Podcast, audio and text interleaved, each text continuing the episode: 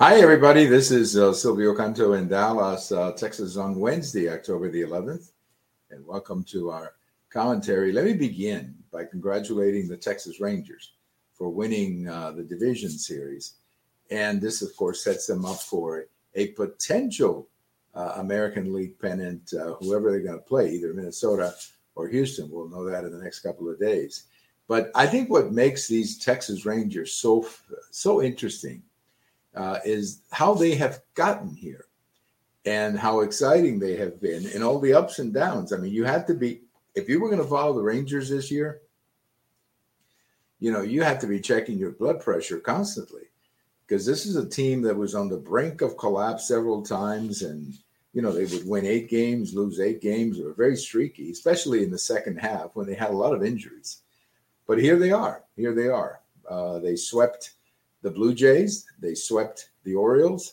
They've won 5 in a row in the postseason, and now we will see who we play against, either Minnesota or Houston. I would love to see Houston again, but you know, that's my own personal choice, I guess. But obviously, Minnesota will have something to say about that in their series against Houston. But I just think they were a very exciting team to watch, and maybe.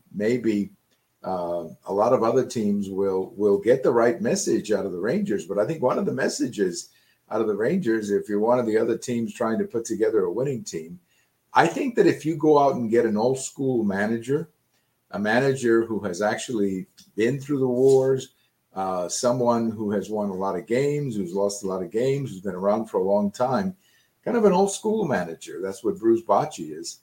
And I think that if you go out and find somebody like that, it may be good. It may be good for some of the younger players to have that stabilizing influence of a more veteran manager. Again, it doesn't always work this way, but it certainly did here. And I congratulate all the Rangers. It's just been an exciting last 2 weeks. That's all I can tell you. You're all caught up in baseball, and that's a wonderful thing. Well, let's talk a little bit about the world today, because, you know, we got to start, of course, with the chaos and the terror in Israel. Look, it's a very complicated problem over there. It's not something that you can explain easily. There's a lot of history there. It goes back many, many years.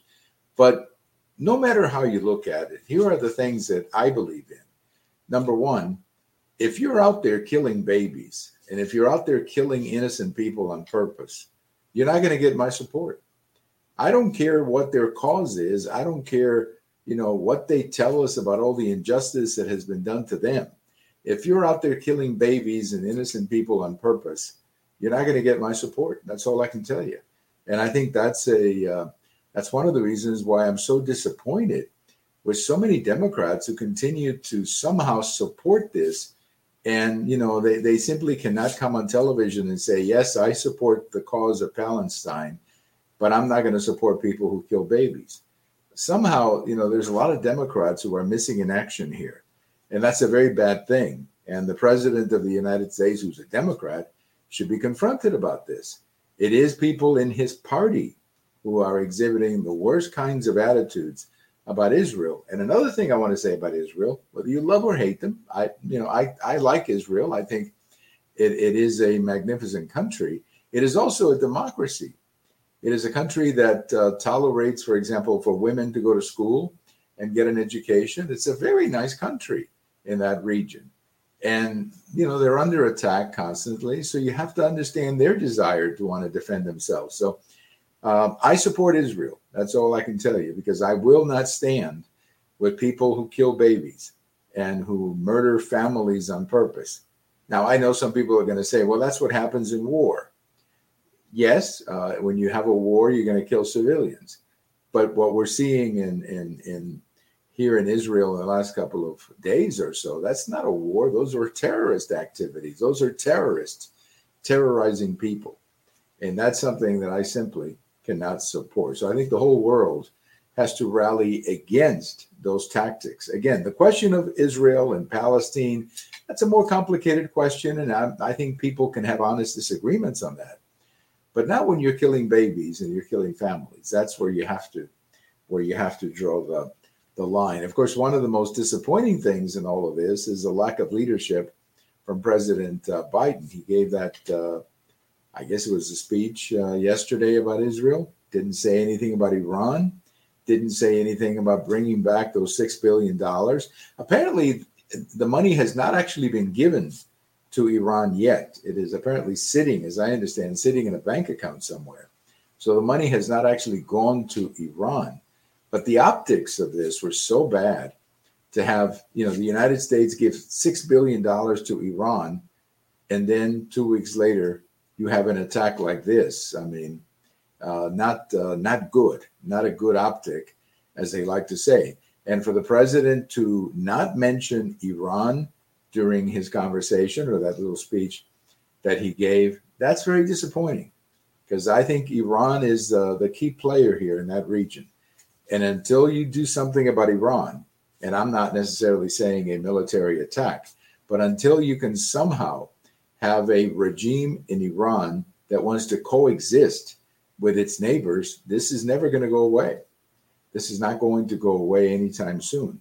As long as you have a regime that wants to destroy another neighbor, that's going to make the neighborhood very risky and very scary, which is what happens in the Middle East right now. So we pray for a solution, but believe me, I support Israel's right to self-defense. They have a right to defend themselves, especially after the kinds of attacks that they have seen. And I wish we had a stronger president.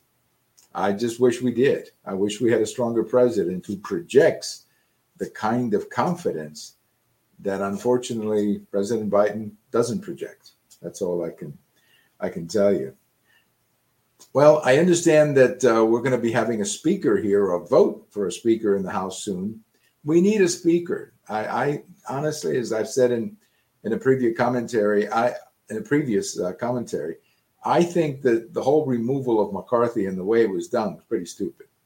So we need a speaker. We need to have somebody in that chair, because there's important things that have to be done, and nothing can happen without the speaker. So I don't really care who the speaker is, whether it's Scalise or Jordan. I like both of them. I think they're both capable men. It looks from the news today like Scalise is going to be the one, and that's the case. Let's go with it. Let's make him the speaker, and let's go with it. But there's some serious things that have to be done, and you cannot do them unless you have a speaker on that chair in a position to do it. One bit of bad news that came out today out of the economy is that wholesale prices went up in September. You know, so remember that the next time they tell you that inflation is under control. Wholesale prices went up a little bit to their highest level, I think, in a few months. And that's not good. That's not good, because what happens at the wholesale level eventually shows up at the retail level. And the retail level, of course, is where most of us live. That's where we buy gasoline and food and everything else. So the fact that wholesale prices went up unexpectedly, as they like to say, that's not a good sign. That's not a good sign. And that's, it's interesting, because if you read the report, a lot of it was driven by gasoline prices. And what a shock that is. Gasoline prices. Now they're coming down a little bit around here.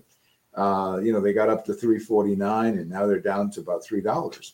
But still, that's a lot of money. That's a big, when you pay $3 a gallon, that is really a hit on the family budget. So, I keep saying that we have got to control the inflation. I believe one of the best ways to control inflation, I know the government spending is a factor, and I know that the war in Ukraine drove up the price of gas. I get all of that.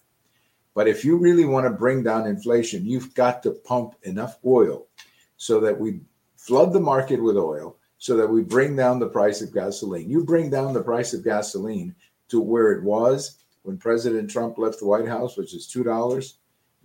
You have prices like that, and you're going to see a big change in the inflation, especially the inflationary expectations. Another thing, too, what's happening in the Middle East right now is probably not helping the price of oil. I understand that it's going up a little bit. So if that situation in the Middle East gets out of hand or gets further out of hand, that could have an impact, a devastating impact on the price of oil. Well, on this day in history, let me leave you with a little story. It was on this day in 1975. I wonder how many of you remember 1975. I do. And it was on this day that a program called Saturday Night Live went on the air on NBC. And it became one of the greatest programs on television. It was at 10:30 Central Time on Saturday nights. It was usually an hour and a half. And it was, you know, live comedy by some of the funniest people in the planet. And, you know, characters like Belushi and Chevy Chase and Dan Aykroyd came out of the program. Gilda, remember Gilda? I think she passed away a few years ago. And, you know, Jane Curtin, I think was her name. Lots of great, great comedians that were on that show who made that Saturday night show absolutely funny every single Saturday night. Now, I couldn't watch all of them, but a lot of times I would tape them, my VHS, as we used to call it back then. And it was just great. It was just great comedy. It's not that good anymore. It's not that good anymore. And comedy isn't just, for some crazy reason, people, you cannot have good comedy when everybody is woke. I'm sorry. Woke destroys comedy. And Saturday Night Live, when they first came out, they were funny.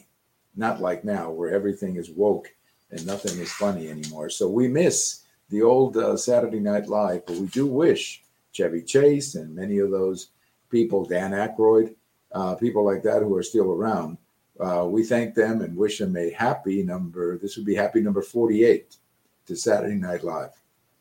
Thank you for listening. This is Silvio Canto in Dallas. I'll talk to you later.